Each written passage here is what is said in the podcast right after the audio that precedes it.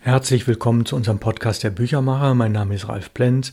Ich bin der Sprecher und Autorin ist diesmal Cordula Scheel und es geht um die weltberühmte Ärztin, Psychologin und Pädagogin Maria Montessori. Und warum machen wir das überhaupt? Weil wir unter unseren Neuerscheinungen das Buch haben Das Geheimnis der Kindheit, geschrieben von Maria Montessori 1950. Wir haben jetzt über ihren Leben etwas erfahren und wir setzen das jetzt fort mit den Inhalten, die Cordula Scheel jetzt dazu zusammengetragen hat. Und das nächste kleine Kapitel, was sie uns vorträgt, neu geschrieben extra für diesen Podcast, ist die neue Sichtweise des Kindes.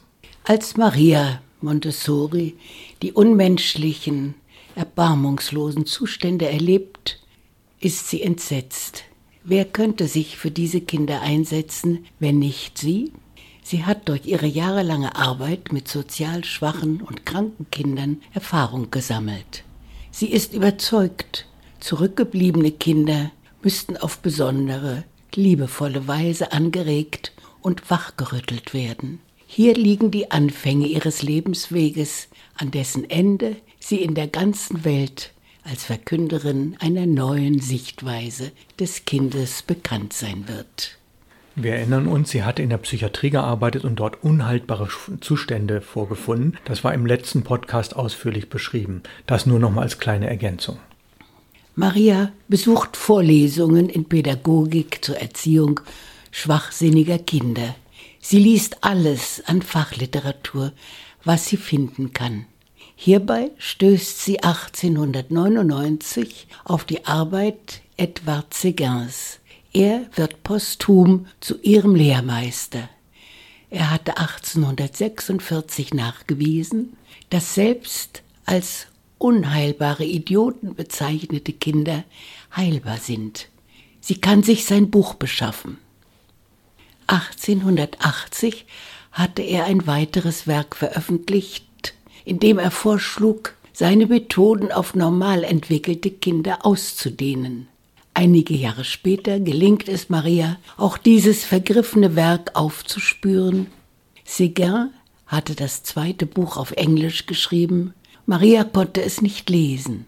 Also brachte ihr eine Studentin zwei bis dreimal wöchentlich einige übersetzte Seiten vorbei, die sie gemeinsam lasen und diskutierten.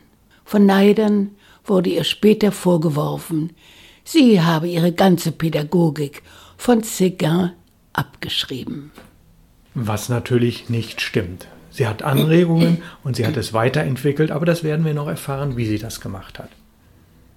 Jetzt kommt ein großer Einschnitt in Marias Leben, Schwangerschaft und die Geburt ihres Sohnes Mario Pipilli. 1898, mitten in der engagierten Arbeit an der Seite Giuseppes Montesantos wird Maria schwanger. Können wir uns vorstellen, was das für Maria, diese stolze Frau, bedeutet? Sie muss ihren Eltern die Schwangerschaft und ihre Liebe zu Giuseppe bekennen, muss sich das Entsetzen und die Vorwürfe ihrer Eltern gefallen lassen. Eine Abtreibung kommt für beide nicht in Frage. Giuseppe Montesanto möchte Maria sofort heiraten, aber sie lehnt auch unter diesen neuen Umständen eine Heirat kategorisch ab. Sie bezweifelt, dass sie als alleinstehende Mutter weiter in ihrem Beruf vorankommen könne. Sie ist also auf die Hilfe ihrer Eltern angewiesen. In dieser Situation nimmt Marias Mutter Renilde entschieden Marias Geschick in die Hand. Sie verbündet sich mit Giuseppe Montesantos Mutter um einen Skandal für beide Familien zu vermeiden. Maria wird aufs Land geschickt, weit ab von Rom. Ihr Zustand soll unter allen Umständen verheimlicht werden. Dieses Kind wird auch in Zukunft für Marias Familie nicht existieren. Es darf nicht erwähnt werden. Maria bleibt emotional ungetröstet. Auf Marias Betreiben werden sich die Eltern einig, für das Kind aufzukommen, aber ist beim Eintrag im Geburtenregister unter Eltern unbekannt für immer zu belassen. Das Kind erhält den Namen Mario Pipilli, ein Fantasie-Nachname. Eine vertrauenswürdige Familie wird in Vicovaro in der Nähe Roms gefunden, die bereit ist, das Kind zu ihren drei Kindern als Pflegekind aufzunehmen. Im Übrigen jedoch strenges Stillschweigen zu bewahren. Maria besucht die Familie heimlich, alle 14 Tage regelmäßig, hält aber Abstand zu ihrem Sohn und gibt sich ihm nicht zu erkennen. Die Tatsache, ihr Kind nicht in den Arm nehmen zu können und gefühlsmäßig auf ihn verzichten zu müssen, stürzt sie nach den Besuchen regelmäßig in Depressionen. Für den kleinen Mario ist sie eine schöne Dame, wie er das später bezeichnet, die schweigend in der Kutsche sitzt und ihm beim Spielen zusieht. Manchmal findet er danach ein Spielzeug oder eine Süßigkeit vor. 1901, Maria arbeitet weiter eng mit Giuseppe Montesanto zusammen, kommt es für sie zu einer Katastrophe. Giuseppe erkennt seine Vaterschaft an. Er bekommt das alleinige Sorgerecht. Maria kann ihren Sohn nicht mehr beobachten. Sie ist außer sich, fühlt sich von Montesanto verraten. Als sie heimlich trotzdem zu den Pflegeeltern fährt, wird ihr gerichtlich unter Strafe verboten, sich dem Anwesen der Pflegeeltern auch nur zu nähern. Was Maria in diesen Jahren seelisch durchgemacht hat, können wir nur ahnen. Sie bricht alle privaten und beruflichen Beziehungen zu Giuseppe ab. Montesanto schreibt ihr und bittet sie, doch nicht ihre gesamte gemeinsame Arbeit fortzuwerfen. Maria bleibt hart, wohl auch aus Angst, ihr sorgsam gehütetes Geheimnis könnte öffentlich werden. Giuseppe belässt Mario zunächst bei der Pflegefamilie und kommt Zeit seines Lebens finanziell für seinen Sohn und dessen Ausbildung auf. 1913 ist ein wichtiger Einschnitt in Marias Leben, Mario und seine Entführung. Ja, es kommt zu einem einschneidenden Ereignis. 1913 wird Mario entführt, denn seit er sieben Jahre alt war, lebt er in einem Internat. In den Briefen an seinen Vater fragt er immer wieder nach seiner Mutter. Sein Vater, der ja das alleinige Erziehungsrecht hat, vertröstet ihn auf später, sagt aber, seine Mutter sei eine sehr berühmte und vielbeschäftigte Frau. Er werde sie später kennenlernen.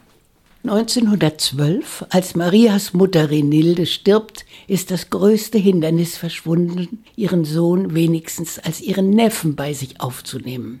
Nun kann Maria Kontakt zu Mario aufbauen. Unsicher, wie er zu ihr stehen wird, will sie ihm die Initiative überlassen, sie zu sehen. Sie spielt ihm lediglich ihre Adresse und Namen zu. Mario aber schreibt ihr begeistert einen langen Brief, in dem er sie Mama nennt. Sie wollen sich so schnell wie möglich sehen. Aber wie? 1913 entführt Maria ihren Sohn Mario während eines Klassenausflugs. Wir kommen, telegrafiert sie einer eingeweihten Freundin, bei der sie in Sicherheit sind. Das ist riskant. Mario ist minderjährig, per Gesetz nicht ihr Sohn. Maria begeht eine Kindesentführung, für die Giuseppe sie anklagen kann. Mario darf mit Giuseppes Einverständnis dann entscheiden, dass er in Zukunft bei seiner Mutter leben möchte. Keine Versöhnung zwischen den Eltern, aber Spannungen werden abgebaut. Ab dieser Zeit lebt sie mit Mario als ihrem Neffen zusammen. Er ist schon 30 Jahre alt, als Maria sich offiziell zu ihrem Sohn bekennen kann. Er nimmt den Nachnamen seiner Mutter an, eine lebenslange Zusammenarbeit beginnt.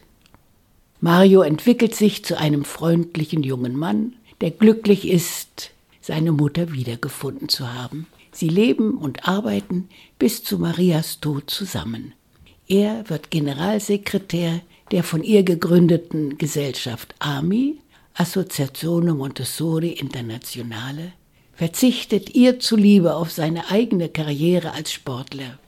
Er gründet eine Familie, hat Kinder und Enkelkinder. Maria Montessori wird Großmutter. Sie alle beschreiben ihren Vater als einen zugewandten, liebevollen und liebebedürftigen Menschen. Zum öffentlichen Leben, zu ihren Vorträgen und zur Gründung von Vereinen äh, 1898 und 99 folgen jetzt Einzelheiten. 1898 hält sie einen Vortrag vor 3000 Erziehungswissenschaftlern auf einem pädagogischen Kongress in Turin. Maria legt Seguins Methode der physiologischen Erziehung dar und weist auf die Wichtigkeit von Sonderschulen für geistig behinderte Kinder hin. Ihr Vortrag hat ein großes Echo vom Staat, dem Bildungsminister, demselben übrigens, der sie seinerzeit vom Medizinstudium hatte abhalten wollen. Und zwar durch alle politischen und gesellschaftlichen Kreise.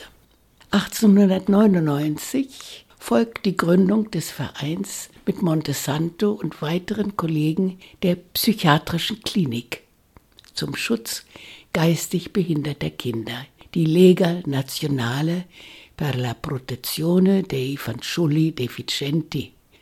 Gelder werden gesammelt. Maria Montessori hält im Rahmen der Lega unendlich viele Vorträge, kann man beinahe sagen. Unter anderem einen mit dem Titel Die neue Frau. Sie räumt aus medizinischer Sicht ihren mit der von namhaften Wissenschaftlern ihrer Zeit vertretenen Ansicht auf, das weibliche Gehirn sei weniger entwickelt als das männliche. Dass Frauen durch ein Studium unfruchtbar werden, entlarvt sie als lächerlich. Ja, das ist wirklich unglaublich. Das sind mal gerade 100 Jahre her, wo noch diese Ansicht vorherrschend war und Maria Montessori eine der ganz großen Vorkämpferinnen und deswegen bezeichnen wir sie gerne als starke Frau. 1899 erhält sie eine Auszeichnung für ihre unentgeltliche Arbeit in den Krankenhäusern. 1900 dann einen Lehrstuhl für Hygiene und Anthropologie und endlich ein erstes Gehalt. Im gleichen Jahr folgt die Eröffnung der Scuola Magistrale Orthofrenica zur Ausbildung von Lehrern an Sonderschulen. Eine in Italien einzigartige Institution. Maria Montessori und Montesanto leiten die Schule. 1899 hat Maria Montessori einen internationalen Erfolg auf dem Frauenkongress in London. Sie ist die Vertreterin Italiens und erntet begeisterte Zustimmung. Aber in der Praxis wiederum werden ihre Ideen in den Kinderheimen in Rom abgelehnt. Versuche, die Opera Pia und den zuständigen Minister zur Einrichtung von Förderklassen für geistig behinderte Kinder aus den Nervenheilanstalten zu bewegen, scheitern. Zeit des Umbruchs erfolgt, als Maria sich von Giuseppe getrennt hat. Die Umsetzung ihrer Ideen geht nicht voran, sie durchlebt eine tiefe Krise. Sie will einem Frauenorden in Rom beitreten und Nonne werden. Die Oberin überzeugt sie, ihre Aufgabe sei die Erziehungswissenschaft. Sie sollte ihre Pädagogik als Berufung leben. 1902 bewirbt sich Maria für einen Lehrauftrag für Anthropologie an der Universität in Rom. Ein Jahr Wartezeit steht vor ihr und die Zusage ist ungewiss. So bewirbt sie sich gleichzeitig um einen Studienplatz für Literatur in Philosophie mit der Bitte, ins dritte Studienjahr übernommen zu werden. Das wird schwierig. Ihr wird entgegengehalten, sie wisse als Frau doch schon genug und solle vom Studium Abstand nehmen. Erst die Einschaltung des Bildungsministers hat schließlich Erfolg. Jetzt machen wir einen großen Zeitsprung 1939 bis 1949 lebt sie zusammen mit ihrem Sohn in Indien. Sie ist 1939 im Oktober nach Indien auf Einladung der Theosophischen Gesellschaft gefahren, um dort einen Ausbildungskurs abzuhalten. 1940 erfolgte nun der Eintritt Indiens in den Zweiten Weltkrieg. Mario wird als feindlicher Ausländer interniert. Maria Montessori ist berühmt und so erhält sie als Geschenk der indischen Regierung zu ihrem 70. Geburtstag die Freilassung Marius. Beide dürfen das Land nicht verlassen, sich aber frei bewegen. Sie nutzen die Zeit für Kurse und Vorträge und 1946 kehren Mutter und Sohn nach Italien zurück. Mario bleibt in Italien, Maria aber fährt erneut nach Indien und bleibt dort bis 1949. In diesem Jahr findet in Sanremo der internationale achte Maria Montessori Kongress statt und dort tritt Maria ein letztes Mal öffentlich auf. Ja, da gingen jetzt zwei Dinge zeitlich fast durcheinander. Ich will das nochmal sortieren. Das Leben mit ihrem Sohn und die Geschichte, die Entführung des Sohnes, die war um 1913 herum. Und dann haben wir wieder einen Schritt zurück gemacht, um ihr öffentliches Leben zu dokumentieren und haben wieder in den Jahren 1898 und 99 begonnen. So, nun kommt der letzte Teil. Jetzt geht es um kritische Betrachtungen, denn Montessori war natürlich niemals völlig unumstritten, obwohl sie 50 Jahre lang gelehrt hat und schon sehr berühmt war. Was ist zur Kritik zu sagen? Ich greife zurück auf das Buch Kritische Betrachtungen von Winfried Böhm. Den großen Widerhall ihrer Pädagogik verdankt Maria Montessori in erster Linie ihrem wirklich überragenden Erfolg in der Erziehung, schreibt er. Hinzu kommt, dass die Zeit reif war für das Jahrhundert des Kindes.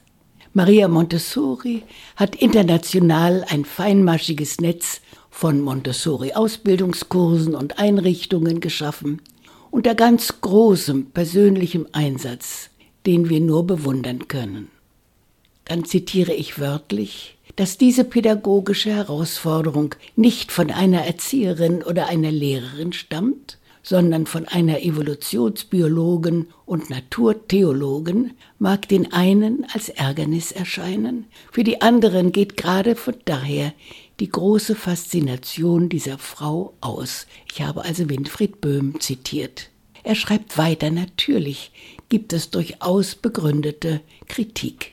Zum einen, ihre stark auf ihre Lehre bezogenen Vorträge wurden als egozentrisch empfunden. Pädagogische Selbstüberheblichkeit wurde ihr vorgeworfen. Auch ist die Frage nach dem Verhältnis von Theorie und Praxis bis heute umstritten. Ausgegangen vom großen Charisma Maria Montessoris hat sich leider der sogenannte Montessorianismus entwickelt, die gefühlsgeladene Atmosphäre ihrer unkritischen Anhängerschaft. Ich zitiere, man begegnet ganzen Scharen von Anhängern und Anhängerinnen, die am liebsten in einer Art geistiger Symbiose mit ihrer Signora aufgehen möchte, schreibt Böhm. Diese Anbetung schadet dem Andenken und der Arbeit Maria Montessoris. Diese gescheite, willensstarke und durchsetzungsfähige Frau hat es nicht nötig, zu einer unangreifbaren pädagogischen Heldin stilisiert und verklärt zu werden.